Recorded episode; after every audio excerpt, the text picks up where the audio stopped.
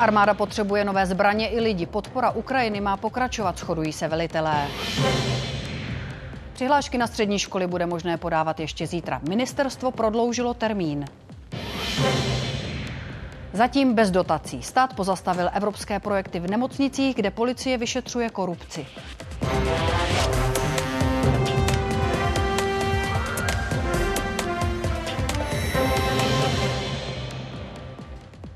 Události s datem 20. února právě začaly. Dobrý večer. Za všechny, kteří dnešní relaci připravili, přejeme hezký večer.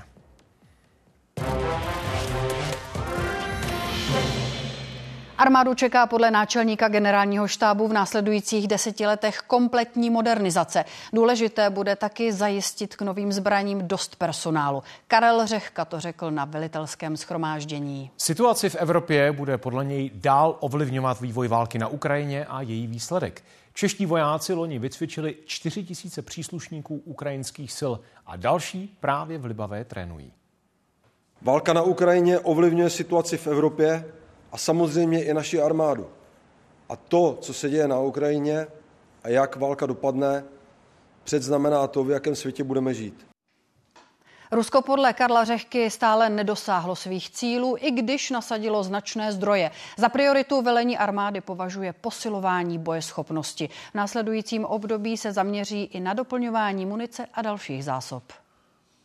Vrtulníky Viper a Venom Armáda zahajuje výcvik s novými stroji, zavádí nové radiolokátory, doplňuje tanky a jedná o pořízení dalších. K nim ale bude potřebovat taky lidi. Podle Karla Řehky vzdělaný, vycvičený a motivovaný personál. Je nad slunce jasné, že současný personální model je neudržitelný. Armáda není naplněna a stárne. Loni chtěl rezort obrany získat 2200 mužů a žen, uspěl z 85%. Reálně vzhledem k odchodům do civilu ale přibylo 600 vojáků a podle šéfa armády je potřeba v náboru přidat. Podle ministrině obrany bude pro rezort důležitá stabilita nejenom financování. Mnohá rozhodnutí, která dnes činíme, se projeví až za řadu let. Odmítejme spochybňování zásadních kroků a kritiku jen pro kritiku. My jsme řekli, že v současné době uh, prostě ty F-35 nepotřebujeme, my bychom to řešili trošičku jinak a zase my v nutí nejsme takový blázni, aby jsme potom rušili mezinárodní smlouvy. Armáda teď podle náčelníka generálního štábu dokončuje revizi obraných plánů a zabývá se i těmi mobilizačními. Zaměřit se také chce na roli hostitelské země a schopnosti podporovat alianční jednotky na českém území. Armáda sleduje i vývoj na Ukrajině a rétoriku Ruska, jeho přechod na válečnou výrobu, použití nových zbraní nebo působení ve světě. Vystoupení Vladimira Putina před minulý týden bylo podle Karla Řehky snahou ovlivnit Západ. Aby měl dojem, že se i válka na Ukrajině netýká, že je to jen jakási vnitřní záležitost Ruska. A hlavně, aby Západ přestal Ukrajinu podporovat. Budeme samozřejmě dělat pravý opak, a to ze všech sil. Závazek vyzbrojit do roku 2026 těžkou brigádu Česko podle náčelníka generálního štábu nesplní. To začne teprve přebírat nová bojová vozidla pěchoty. Ve prospěch kolektivní obrany NATO ale musí vyčlenit i další jednotky. Milan Brunclík, Česká televize.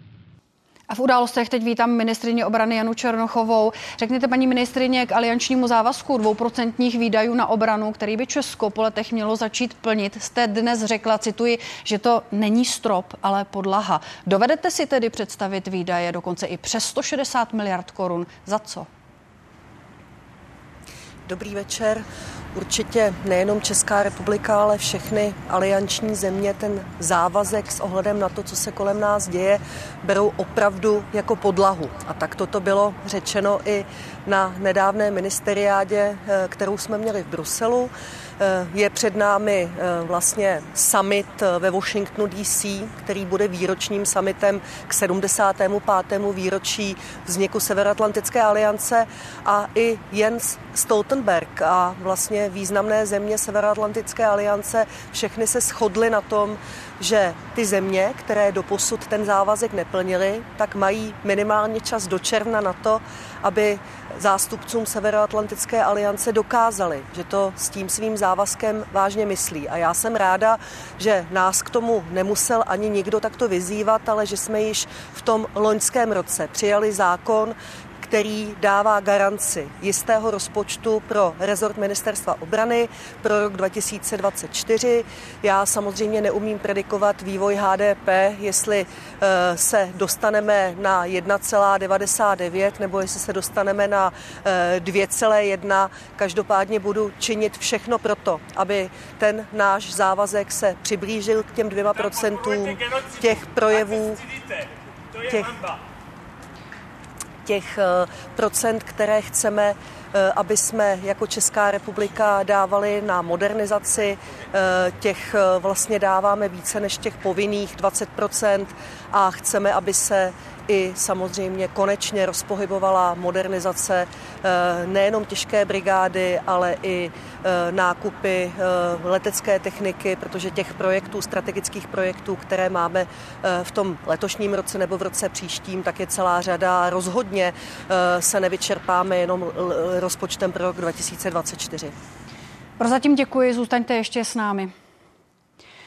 Ruská armáda v dobité Avdijivce v Doněcké oblasti údajně našla sklad s municí z Česka a Spojených států. Ruské ministerstvo obrany taky zveřejnilo záběry ruin města. Ukrajinské síly mezi tím upevňují své pozice na nových obraných liniích. Další útok se ruské armádě podle Ukrajinců zatím rozvinout nedaří. Čím Чим lépe se більше čím lépe укріплень, чим більше траншей окопів ми зробимо, тим безпечніше ми будемо надалі виконувати ці завдання. Ukrajinský prezident dnes i schotí uctil památku téměř 50 lidí, kteří přesně před deseti lety zemřeli během takzvaného Euromajdanu. Nepokoje tehdy vedly k pádu proruského prezidenta Viktora Janukoviče. Událost si připomněli lidé po celé zemi. Це було готове до здачі країни, до втрати нашої незалежності. І ми тоді на майдані зупинили цей е, страхітливий злочин, який готувався. І тому ми нині всі тут, тут є наші мої побратими. Paní ministrině, prosím, nakolik je reálný plán, že by Česko v řádu týdnů zajistilo v zemích mimo Evropskou unii nákup 100 tisíců kusů dělostřelecké munice pro Ukrajinu? Mluvil o tom prezident na Mnichovské bezpečnostní konferenci a vy jste to včera probírala taky se svým ukrajinským protěžkem. Věříte, že se podaří zajistit ty peníze? Kde?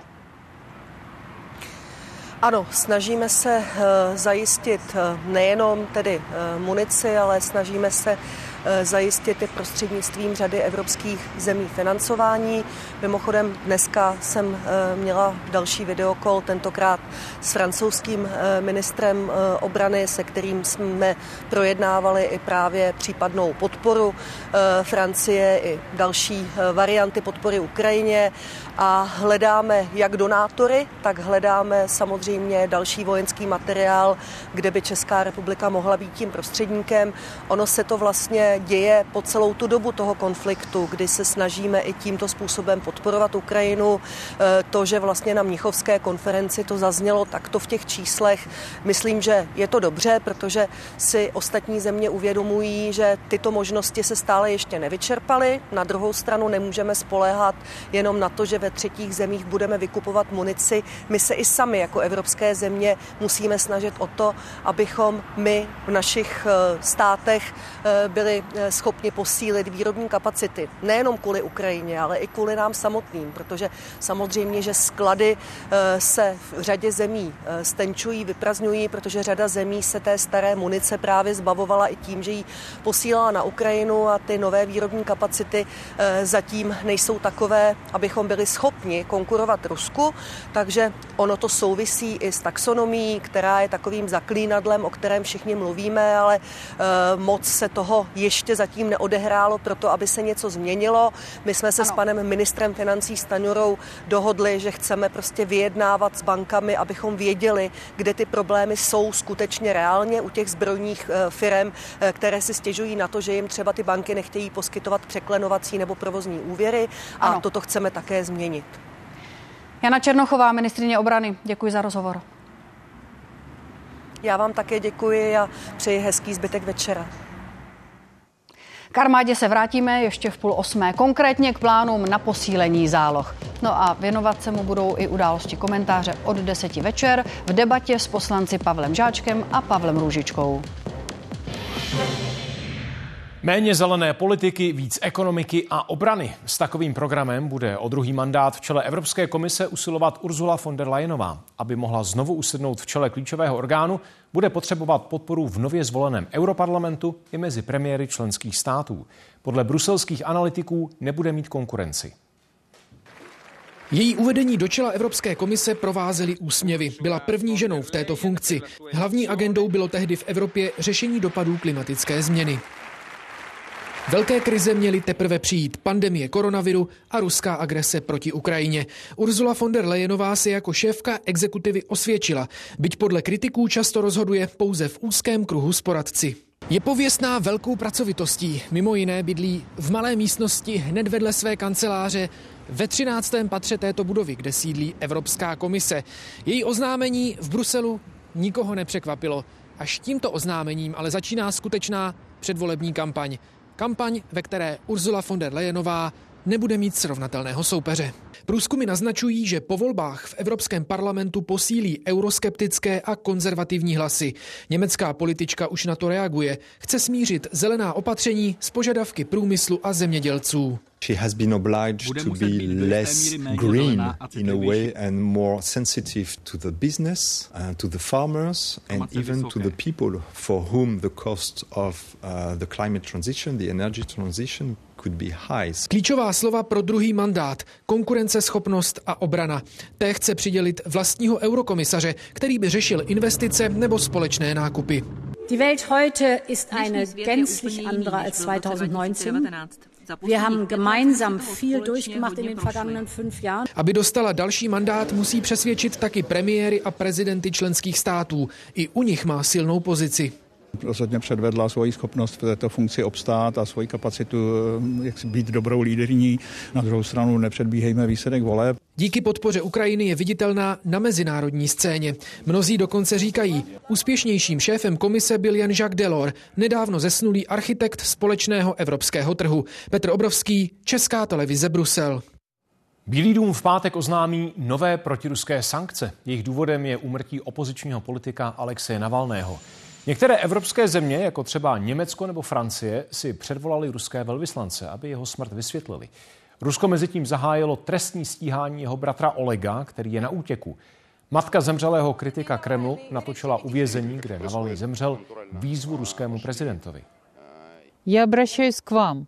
Владимир Путин. Вас. Решение вопроса зависит только от вас. Дайте мне, наконец, увидеть моего сына. Я требую незамедлительно выдать тело Алексея, чтобы я могла его по-человечески похоронить. Přihlášky na střední školy bude možné podávat až do zítřejší půlnoci. Původní termín byl přitom stanoven na dnešek. Ministerstvo oznámilo prodloužení v poledne. Už dřív ho k tomu vyzývali někteří koaliční i opoziční poslanci kvůli pozdnímu náběhu elektronického systému. Jeho prostřednictvím podalo přihlášku přes 90% možných uchazečů. Poslední den kdo ještě jste nedal přihlášky? Ráno na třídnické hodině devátáci z Pražské ohradní ještě nevědí, že úplně poslední den to nakonec nebude. Ticho.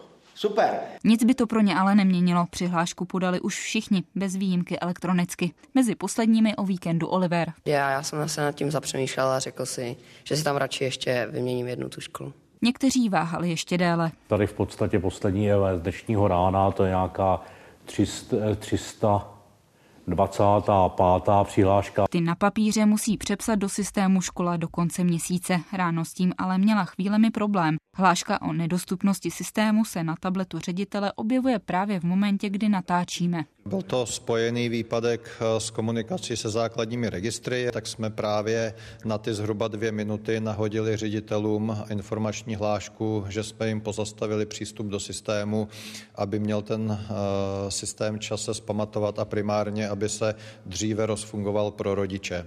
Ti se do něj včera nedostali kvůli podobné chybě dvě hodiny. Spolu s opožděným náběhem elektronického přihlašování na začátku února to minister školství dnes vyhodnotil jako důvod, proč termín pro podání přihlášek prodloužit. Také musím říct, kdybychom řekli dopředu, že prodloužíme ten termín, tak bychom poskytli více času těm případným útočníkům, těm hackerům, aby se na to připravili. O té hrozbě útoku už se vědělo dříve, mluvil o tom i pan ředitel Cermatu, že hrozí eh, poslední den eh, kyberútok. Takže si myslím, že by bylo lepší oznámit tu lhutu, že je prodloužena dříve. Cermat odhaduje, že přihlášky pošlou ještě stovky uchazečů. Celkem jich přišlo 142 tisíc, z toho 92% plně elektronicky. Těch postarů ručně vyplněných je 12 tisíc. Na Brněnské střední průmyslové škole se vejdou do pěti barevných přihrádek. Ty v zelené musí ještě zkontrolovat, ty v černé zbývá zadat do systému. Převody potom pod eh, naše informační systémy ještě zaberou nějakou chvíli. Přišlo taky asi 15 tisíc duplicitních přihlášek. Stovky rodičů Cermat ještě znovu vyzve, aby označili tu platnou. Redakce a Denisa Kotková, Česká televize. I přes kritiku od části školské veřejnosti, opozice a některých koaličních politiků má ministr Mikuláš Bek podporu šéfa hnutí stan Víta Rakušana. Vicepremiér tak reagoval na nedělní výhrady předsedy Asociace krajů Martina Kuby, který mluvil o chybějících penězích i špatné komunikaci s řediteli škol. Podle Rakušana jsou potíže s financováním školství odpovědností vlády jako celku. On má jednoznačně moji podporu jako kolegy z vlády, který bude chtít, abychom dostali závazku, že školství a vzdělávání je pro naši vládu prioritou. Rozhodně my nebudeme reagovat hystericky, nebudeme svolávat dohadovací řízení. To není úplně šťastný, aby zase se všichni ředitelé najednou vyděsili, co jim to přišlo a, a nikdo to s nimi neprobral. To je z mého pohledu opravdu jako politický neumětelství a háže to velmi nešťastné světlo na vládu, která mimochodem je často kritizovaná za to, že nešťastně komunikuje. I dnes ministr Beck jednal o financování regionálního školství s odbory i zástupci ředitelů. Příští týden chce o nutnosti růstu letošního školského rozpočtu o dalších minimálně 800 milionů znovu přesvědčovat koaliční lídry. Minister financí Zbigněk Staňura je zatím proti. Považuji za pochopitelné, že s blížícími se volbami evropskými a krajskými prostě roste i v koalici určité napětí a potřeba jednotlivých stran se vymezovat. Výslechy podezřelých pokračuje vyšetřování evropského žalobce v kauze možné korupce v českých nemocnicích. Detektivové obvinili 10 lidí, včetně šéfa Jihlavské nemocnice a společnosti Krajská zdravotní, která spravuje sedm zařízení v Ústeckém kraji. Podezřívají je z manipulace s veřejnými zakázkami. Ministerstvo pro místní rozvoj pozastavilo proplácení projektů, který by se to mohlo týkat. V Jihlavě vše sleduje Blanka Poulová. Blanko, jak reaguje kraj, který je zřizovatelem nemocnice? Vedení kraje zatím vyčkává o osudu ředitele, chce rozhodnout v nejbližších dnech. To krajská zdravotní v Ústí nad Labem, ta už ředitele odvolala včera. Dnes na jeho eh, místo nastoupila nová dočasná eh, ředitelka. Eh, tady v Jihlavě se dnes mohli administrativní pracovníci vrátit už do oddělení ředitelství a co se pacientů týče, tak těch se zatím žádná omezení nechys, ne, ne, netýkají. Pardon. Obecně těch eh, informací ohledně eh, případu a vyšetřování je zatím velmi málo. Evropský eh, žalobce mluví o ovlivňování veřejných zakázek na vybavení nemocnice a také na přístroje, tendry, podle něj měly vyhrávat předem domluvené firmy. Žalobce mluví o škodě 25 milionů korun. A pokud bude obviněn ředitel Jihlavské nemocnice, tak kraj Vysočina jako zřizovatel plánuje mimořádné kontroly. My ty kontroly plánujeme na veřejné zakázky a na jiné hospodaření eh, v nemocnicích, takže ano, a teď uvidíme mm, podle toho, které zakázky to budou, protože my nevíme, o které se jedná, tak eh, provedeme mimořádnou kontrolu. Na případ reagovalo i Ministerstvo pro místní rozvoj. To zatím eh, pozastavilo dotační eh, programy. Eh, ty se týkaly právě krajské zdravotní a také jihlavské nemocnice. Celkem šlo o 15 projektů za necelou miliardu korun. Minister to vysvětluje tím, že jde o preventivní opatření. Sport a umění na první pohled vzdálené světy. Teď je ale propojuje nová výstava. V pražské Smetaná Q Gallery se koná nikoli náhodou v olympijském roce. Lubomír Typlt je výtvarník, který občas rád jezdí na kole. Ještě mnohem raději, ale kola sbírá. Hlavně ty starší kousky, kvůli tvorbě. Bicykly vykupuje od majitelů nebo nachází ve starožitnictvích, jako nedávno v Kadani. Jsem viděl okýnkem, že tam paní má na, na dvorku kola starý. No a, a naraz jsem mi koupil 16, že jo? Takže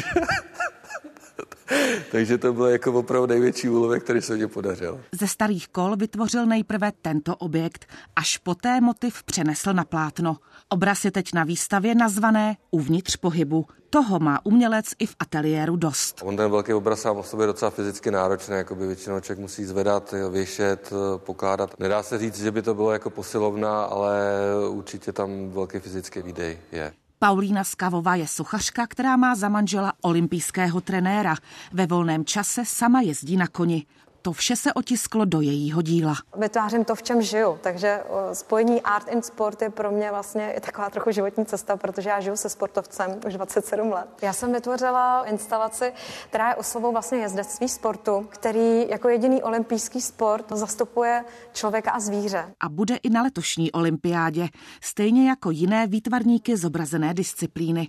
Spojením umění a sportu se organizátoři výstavy zabývají dlouhodobě. Když se koná například mistrovství světa ve veslování, tak se k tomu udělala vlastně výstava na toto téma. Rozšiřuje umění širší veřejnosti, která třeba se o kulturu moc nezajímá, ale ten sport je jí bližší. Poslední týden v červnu se výstava na dva měsíce přesune do Českého centra v Paříži. Bude tam tedy i v době konání olympijských her. Pavla Sedliská, Česká televize. Na Domažlicku explodoval po domácku vyrobený výbušný systém. Zranil jednoho muže. Podrobnosti v reportáži. Unikátní pohled do centra, kde se léčí lidé se závislostmi. Reportáž po půl osmé.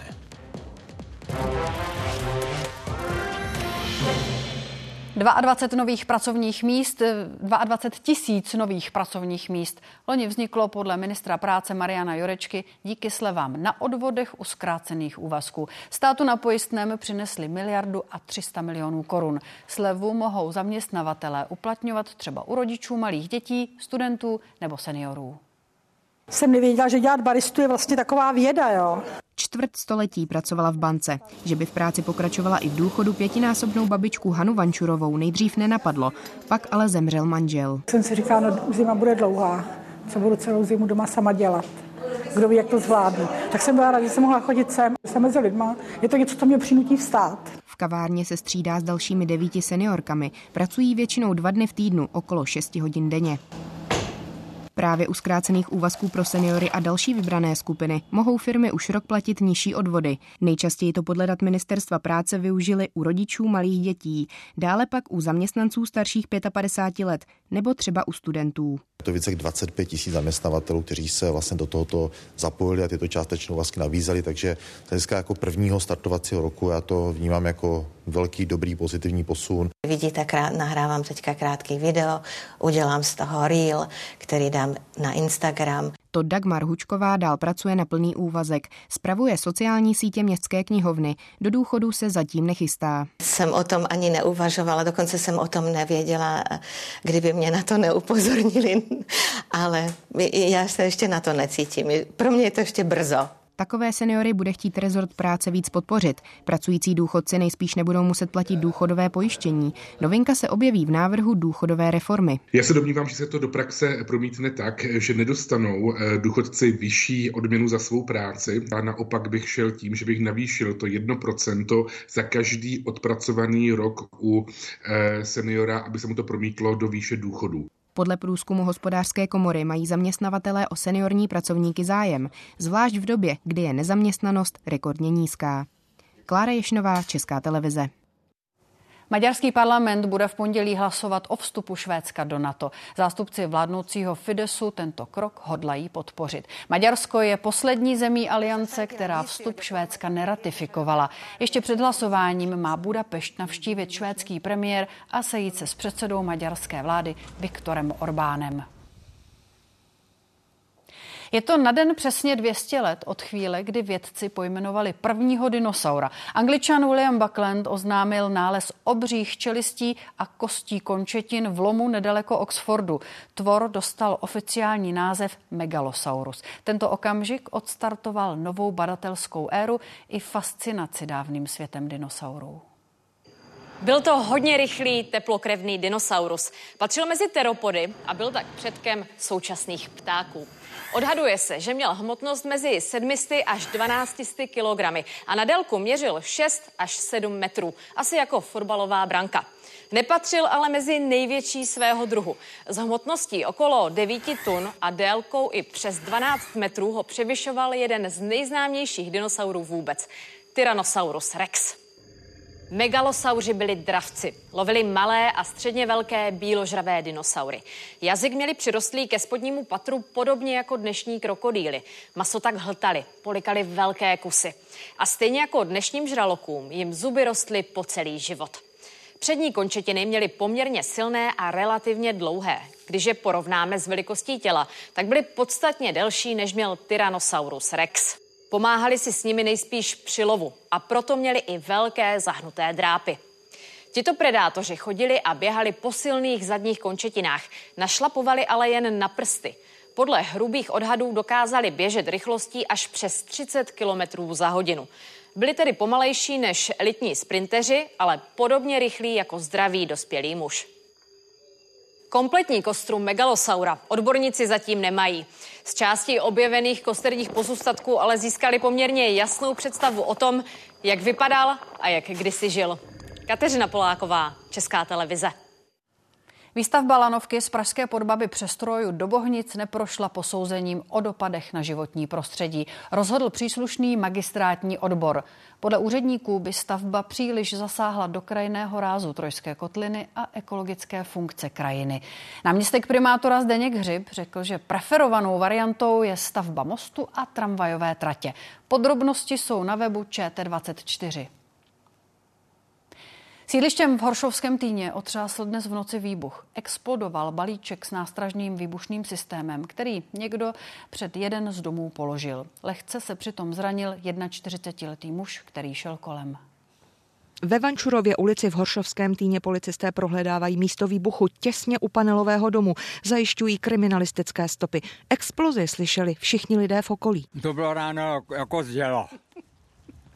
Skutečně to byla pecka. Na místě jsme zajistili několik kriminalistických stop, které budou odeslány k odborným expertízám. K explozi došlo v těchto místech v blízkosti domu. 41-letý muž šel večer z práce a nohou odstrčil papírovou krabičku. Okamžitě následoval výbuch. A tohle jsou zbytky nálože. Jeden z vrutů se dokonce zapíchl do zdi domu. A podle policistů tohle je zbytek krabice, ve které byla nálož. Záchranáři transportovali do domažlické nemocnice muže s povrchovými poraněními na hlavě, rukou a nohou. Už byl celou dobu přivědomý a nebyl v přímém ohrožení života. Po ošetření ho pustili z nemocnice. Policie potvrzuje, že jde o výjimečný případ. Skutečně jedná se o mimořádné události, které pokud bychom za posledních několik let měli nějak kvantifikovat, tak to jsou jednotky případů. Policisté prosí všechny svědky nočního výbuchu, aby se co nejdřív přihlásili na nejbližší policejní služebně. Marcela Durasová, Česká televize, Horšovský týn. Pohyb kurzorem myši pouze pomocí myšlenek. Elon Musk oznámil první úspěšné pokusy s mozkovým čipem u lidí. Podrobné výsledky zatím firma Neuralink nezveřejnila. Lékaři pacientovi implantovali čip na konci ledna v rámci klinické studie. V budoucnu by technologie měla pomáhat lidem s postižením lépe komunikovat nebo se pohybovat. Podrobnosti nabízí i web věda24.cz.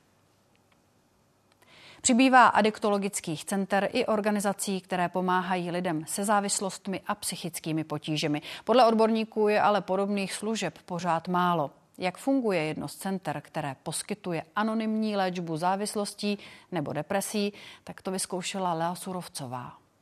Proto utíkáme k těm závislostem? Přesně že v tu tak. chvíli je nám dobře tady a teď? Přesně tak, závislost je útěk. Seznámení, nastavení pravidel, přednáška i meditace. Několika hodinový program, kterého se tentokrát účastní dobrovolníci. Vše pod dohledem zakladatele Libora Votruby, který sám prošel těžkou závislostí. Meditace vypasaná je o tom, si všímat toho, co prožíváme a dokázat s tím sedět, dokázat s tím žít. Je 10 hodin večer a už za malou chvíli odevzdáme mobilní telefony nebo počítače. Základem terapie je totiž i digitální detox. Nejen o tom píše průvodce léčbou. To cestou nejdu špatnou, což mě jako potěšilo na sobě. Co to je? Jedné z terapií se účastní i bývalí klienti, mezi nimi umělec a producent Dominik Turza, který byl deset let závislý na marihuaně, kokainu i alkoholu.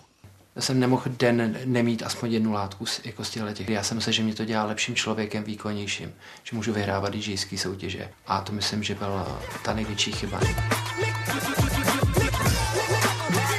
Šestitýdenní pobyt tady absolvoval dvakrát. Já jsem furt slibovala, já jsem fakt slibovala, že to příště bude jiný. Vzali mi důstojnost. Já jsem měl hospodu v tu dobu a penzion, tak na tom penzionu, když jsem byl sám, tak jsem se zmrskal s bezdomovcem jsem tady často plakal. Přímo být sám na pokoji znamenalo být sám ze sebou. A to je to poslední, co chcete. Také v této adiktologické praxi zaznamenávají nárůst počtu lidí, kteří hledají pomoc.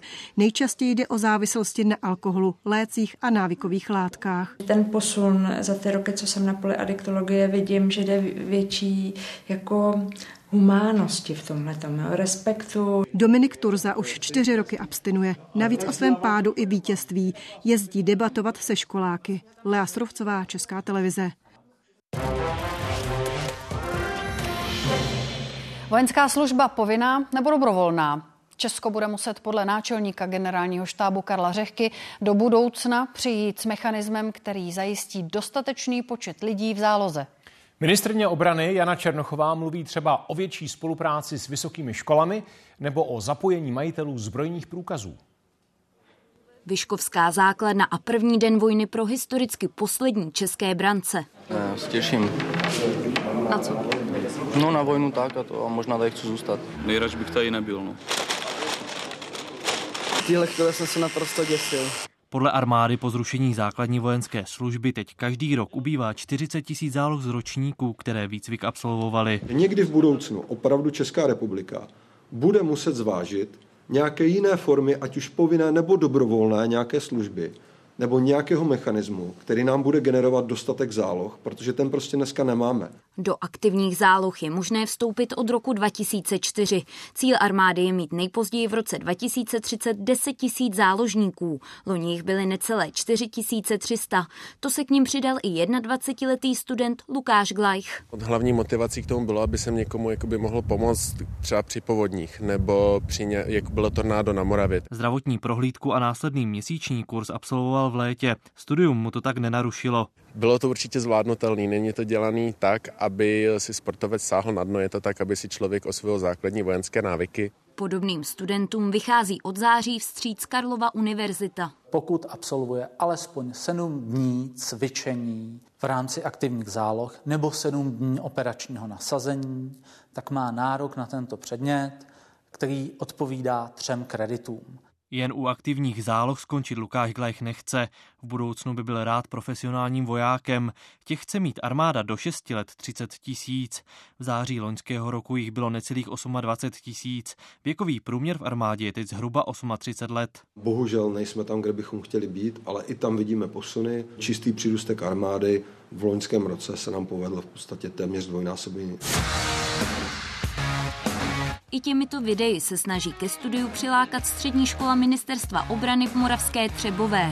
Leto zatím eviduje přes 600 přihlášek, o nich bylo zhruba 450. Pokud eh, ten uchazeč eh, intenzivně eh, alespoň ten rok trénuje, připravuje se, že potom bude schopen kritéria tohoto přijímacího řízení zvládnout.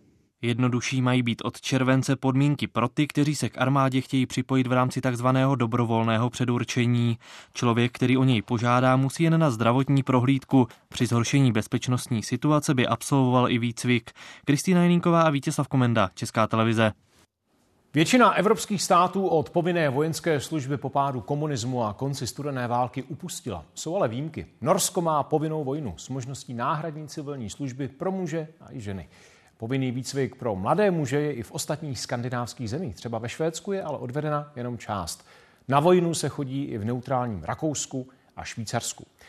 Země sousedící s Ruskem, ale ty, které se hlásí k západu, cítí stále akutněji potřebu lepší obrany. Lotyšsko obnovilo povinnou vojenskou službu po 18 letech od letošního 1. ledna. Litva ji znovu zavedla už v roce 2015 a Estonsko hned po znovu získání nezávislosti v roce 1991.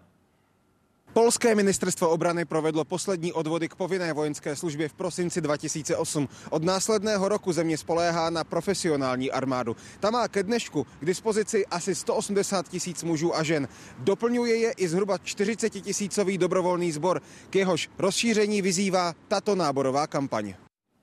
I další velké evropské země mají armády čistě profesionální. Německo zatím návrhy na obnovení povinné vojenské služby odmítá. Francie zvažuje povinný jednoduchý výcvik pro dospívající ve věku 15 až 17 let v délce jednoho měsíce, který je teď dobrovolný. Tak, tady je rekrutační pracoviště Praha.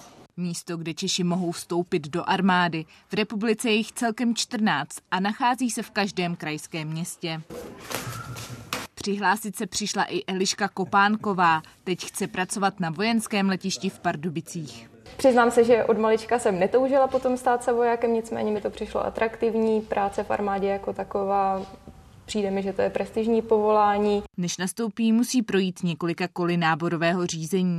Čekají i šest týdnů základního výcviku ve Liškově. Je to proces složitý, není to tak, že by si člověk řekl, a jdu do armády a zítra někam nastupoval. I tisková mluvčí musí projít vším, to znamená i přijímačem ve Vyškově, takže je úplně jedno, jestli jdete na pozici řidiče, dělostřelce nebo pozici tiskové mluvčí. Rekrutace začíná vyplněním dotazníků na webových stránkách do armády, pak si zájemce může domluvit osobní schůzku. Řízení lze ale absolvovat i online. Pokud máte elektronickou identitu občana, tak vlastně můžete celým tím procesem projít, aniž byste k nám musel eh, fyzicky přijít. Uchazeč musí být českým občanem, mít ukončené středoškolské vzdělání minimálně s výučním listem a trestní bezúhonost. Čekají ho také fyzické testy a lékařské vyšetření. Ve vojenské nemocnici eh, vlastně eh, to bude začínat v 6 hodin 15 minut. Pokud si zájemce není vstupem do armády jistý, může si ho vyzkoušet, a to v rámci dobrovolného vojenského cvičení.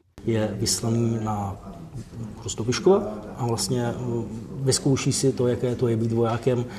Výhodou je, že ho to k ničemu nezavazuje. Na konci procesu nastupuje voják ke svému útvaru. Tam ho ještě čekají doškolovací výcviky. Klára Burešová a Dušan Šulc, Česká televize. K armádním tématům je to všechno, ale nabízíme i další. Podíváme se například, proč se jedna vesnice na Tahiti obává olympijského závodu v surfování. Ministerstvo životního prostředí posuzuje návrh nových klidových území na Šumavě. Rozhodnout by mohlo ještě letos. Nepřístupná území mají být menší než dosud.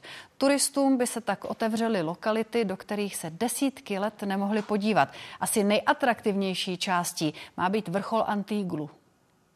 Žďárecké jezírko na jihu Šumavy je ještě přístupné, sousední slatě už ne, to by se ale mohlo ještě letos změnit. Zpráva rezervace původně navrhovala klidová území na 19% rozlohy parku. Nakonec je území pro život tetřeva a dalších ohrožených druhů zhruba o 2% menší. Vznikly vlastně za jiným účelem, za ochranou eh, nějakého biotopu spíše. Byly to bývalé rezervace a tedy neodpovídají té dikci toho současného zákona. Většinu bývalých rezervací chce zpráva parku zpřístupnit mezi Borovými lady a Strážným v jižní části Šumavy. Atraktivní místa ale vzniknou i v oblasti Horské kvildy. Turisti by se nově mohli dostat i na horu Antigl, především na jeho západní svahy, kde je i vrchol ve výšce 1254 metrů. Oblasti jsou zatím uzavřené. Návrh Rady parku musí schválit ještě Ministerstvo životního prostředí. Samozřejmě budeme na tyto území pořád dohlížet a až dojde k legislativnímu procesu a budou klidové zóny vyhlášeny, dáme včas našim návštěvníkům vědět. A hlídat budou strážci i nedaleko Modravy. Právě tady vznikla klidová území ucelením několika menších oblastí od Mokrůvek až po Ždánidla v jedno větší území. Navíc jsou tu uzavřené cesty k Modrému sloupu nebo Kroklanské chatě. Předčírem tak jsem šel kousek a tady hnedka 100 metrů doleva je vyšlapaná už pěšina právě asi jak to obcházela. Ty lákají turisty nejvíc i navzdory vysoké pokutě. O zpřístupnění modrého sloupu teď chce usilovat i prezident Petr Pavel. Zdeněk Mlnařík, Česká televize, Šumava.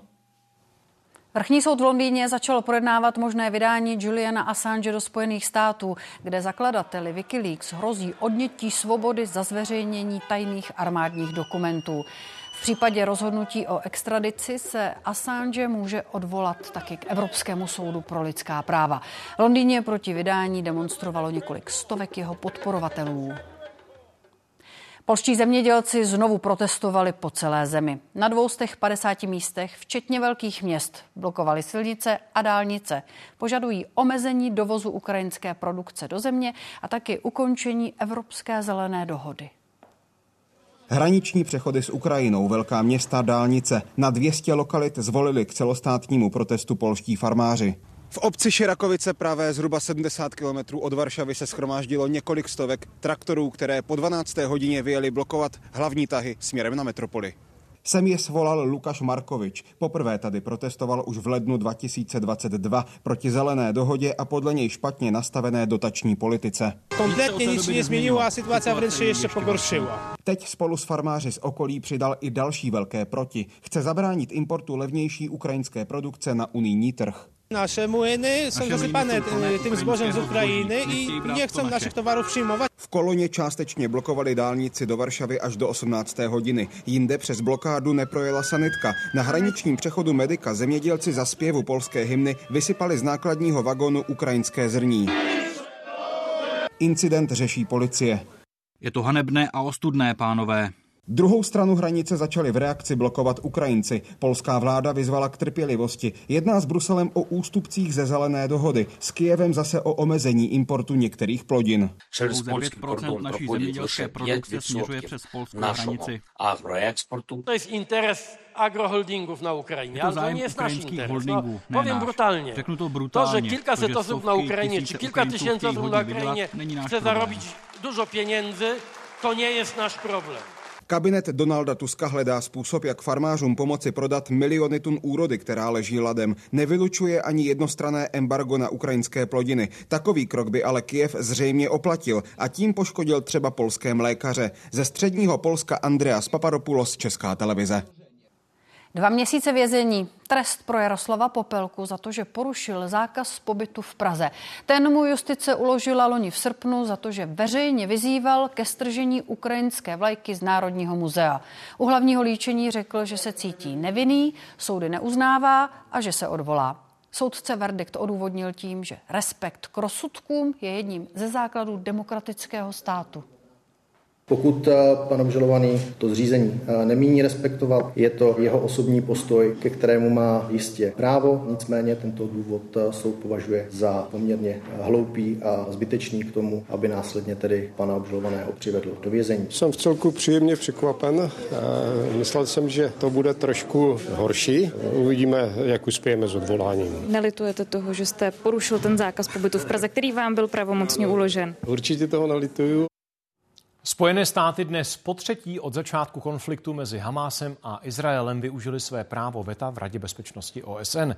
Zablokovali tím rezoluci požadující okamžité příměří v pásmu Gazy. Boje tam zatím pokračují. Izraelská armáda zveřejnila nahrávku, na které je podle ní vidět žena a její dvě malé děti, které teroristé unesli do Gazy 7. října. מהמידע שעומד לרשותנו, אנחנו חוששים ודואגים מאוד למצבם ושלומם של שירי והילדים, ועושים כל מאמץ להשיג עוד מידע על גורלם, ולא ננוח ולא נשקוט עד שנחזיר אותם הביתה. Britská vláda narychlo schválila nová pravidla, která umožní policii jednodušeji zasáhnout. Důvodem jsou čím dál vyhrocenější propalestinské demonstrace. Aktivisté se nově nesmí maskovat a vysoká pokuta jim hrozí i za lezení po památnících. Policie pravidla poprvé uplatnila o víkendu. Záběry z víkendového Londýna. Skupina policistů se takto musela krýt před davem pro palestinských demonstrantů. Každou sobotu se pravidelně v britské metropoli scházejí desítky i stovky tisíc lidí. Ovšem podle policie incidentů přibývá. S tím souvisí i to, že roste počet zatčených. Podle vlády se totiž skupina demonstrantů radikalizuje. Často třeba zní pokřik, který de facto vyzývá ke zničení Izraele. Město ale zažilo i nedávný incident, kdy demonstranti vzali útokem londýnské pomníky. A ne náhodou je i to, že demonstrace záměrně procházejí oblastmi s velkým počtem židovských obyvatel. Vláda přišla s rychlým řešením a policie dostala větší pravomoci. Nově se demonstranti nesmí třeba maskovat a nesmí používat zábavní pyrotechniku. But there have also been far too many appalling examples of anti-Semitism, violent intimidation and the glorification of terrorism. Nová pravidla tak policie použila už během poslední demonstrace o víkendu. Výsledkem bylo 12 zatčených, ale také otázka, zda toto zpřísnění přinese do londýnských ulic klid. Protože skupina policistů, která se nakonec musela tento víkend krýt před davem demonstrantů, totiž právě zatýkala jednoho z nich. Z Londýna Lukáš Dolanský, Česká televize. Nebezpečné bloky skalního svahu dnes začali horolezci odstraňovat nad silnicí vedoucí z Brandýsa nad Orlicí. Schodit musí několik stovek tun kamene na 13 místech. Ta označil během předchozího průzkumu geolog. Hrozí totiž, že se kdykoliv uvolní a spadnou na vozovku.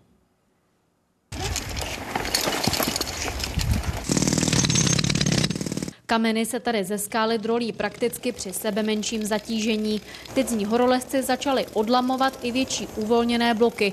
Odstranit musí zhruba 400 tun. Jedná se v zásadě o plošné ruční čištění pomocí e, motik, páčidel a tak dále a následně přistoupíme eh, ke strojnímu čištění pomocí zbíjecích kladiv. Ve velmi těžko přístupném terénu tady horolezci postupně během čtyř týdnů odtěží kámen na 13 lokalitách. Ty předtím určil geolog. To jsou pozice větších skálních bloků, které by určitě dopadaly až na silnici. Skála je nestabilní dlouhodobě. Část se zřítila v srpnu několik menších kusů na začátku roku. Letošní zima, která byla, co se týká mrazových cyklů, v podstatě i ty vlhkosti a tak dále, tak nám vlastně odkryla i další problémy. Sanace potrvá do dubna. Podle odborníků to ale nebude stačit a je potřeba kompletní zajištění svahu.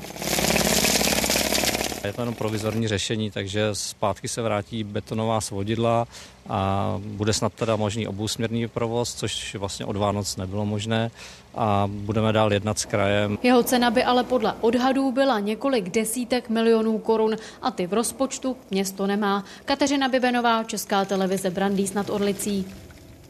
Druhý záchyt srčně azijské na západě Čech oznámila Agentura ochrany přírody a krajiny. Loni v říjnu odborníci našli hnízdo na sídlišti v Plzni.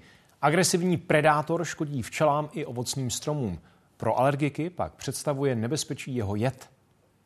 Tři sršně zachytili v areálu této firmy v Hrádku u Rokycan. Vylétli z kamionu se dřevem, který jsem přijal z Francie, kde je tento druh už rozšířený. Nevíme, co to bylo, pravděpodobně se jedná o královny, protože co jiného by v tom dřevě přezimovalo. Je tam trošku riziko v tom, že část toho materiálu z té Francie tak leží před halou.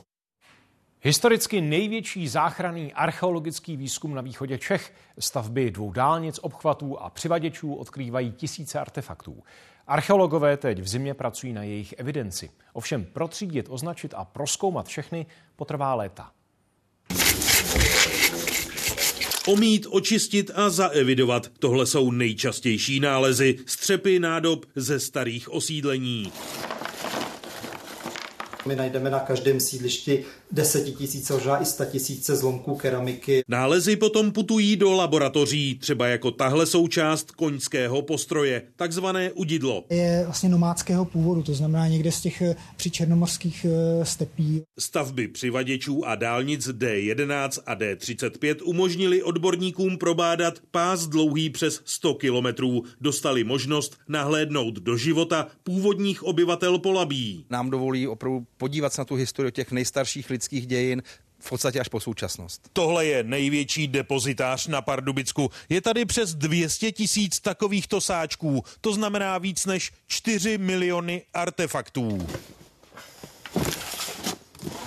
Všude jsou krabice od banánů, jedno ze základních vybavení archeologů. Bohužel teď momentálně jich je trošku nedostatek, asi tím, kolik jsme toho našli. Mezi nejcennější nálezy patří stovky šperků, přes 7 tisíc let stará dubová studna nebo meč velmože. Je datován do třetí třetiny eh, pátého století našeho letopočtu. Historicky největší archeologický výzkum na východě Čech začal před šesti lety a potrvá další dva roky. Nejcennější nálezy potom vystaví muzea v Hradci Králové a Pardubicích. Erik Kneifl, Česká televize. Víc než 170 tisíc uprchlíků z Ukrajiny má v Česku práci, nejčastěji v dělnických a pomocných profesích. Podle expertů by kvalifikaci a dovednosti příchozích mohl stát využívat mnohem lépe.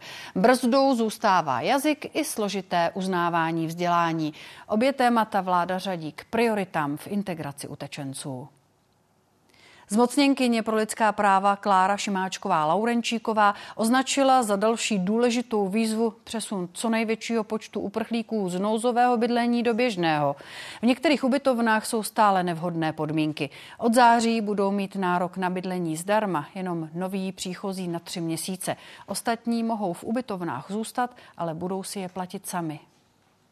Jdeš této pražské ubytovně bydlí Ivana Todavčičová s dcerou už rok. Je spokojená, mají vlastní koupelnu a nestěžují si ani na teplotu. Мене коли поселяли до кімнати, якби все було чисто, условия нормальні. Потім вже я додержуюся цих условій. To Aliona Bululuková se z ubytovny v Pardubickém kraji právě kvůli nevyhovujícím podmínkám odstěhovala. Opálení nebylo, postavili mені газовий обігрівач, який не працює було багато плісняви на вікнах. Ось подивіться, які у нас таракани повзають по нашій кухні в обітовні. Další žena a další zkušenost, tentokrát opět z Prahy. Z obav, že o bydlení přijde, ale tvář ukázat nechce.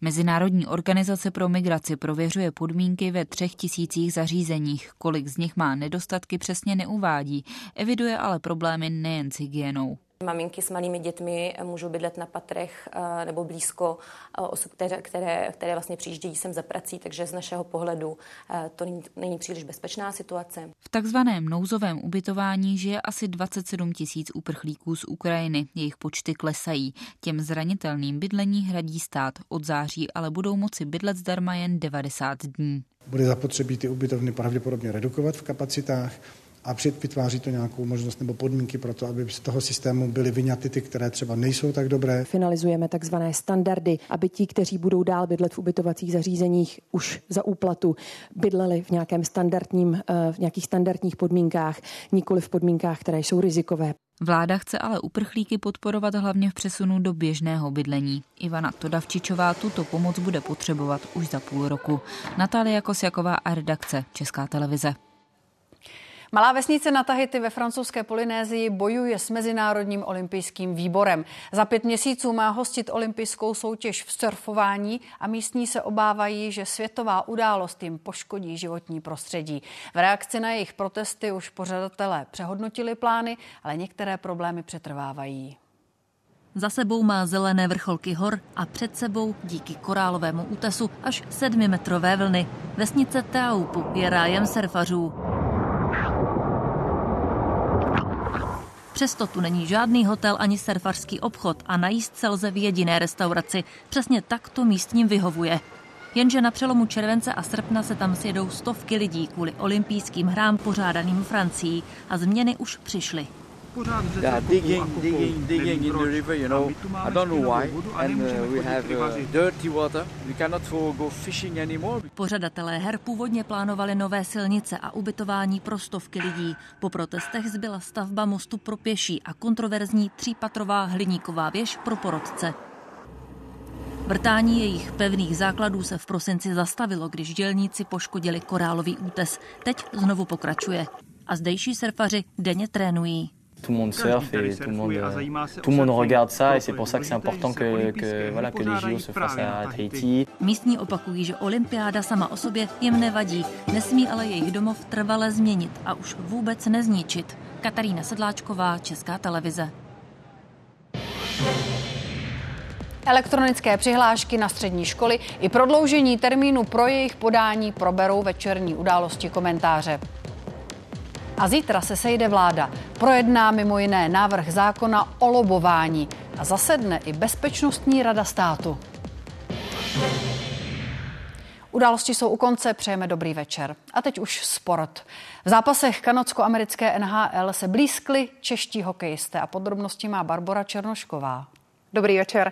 Byl to třeba David Pastrňák. 27-letý rodák z Havířova pomohl svým 35. gólem v sezóně NHL ukončit po čtyřech zápasech sérii porážek hokejistů Bostonu. Martin Nečas zase gólem a asistencí pomohl Caroline k výhře nad Chicagem. A ukážeme vám i bláznivé utkání v Minnesotě, kde dali hned tři hráči hetrik. Víc v brankách za okamžik.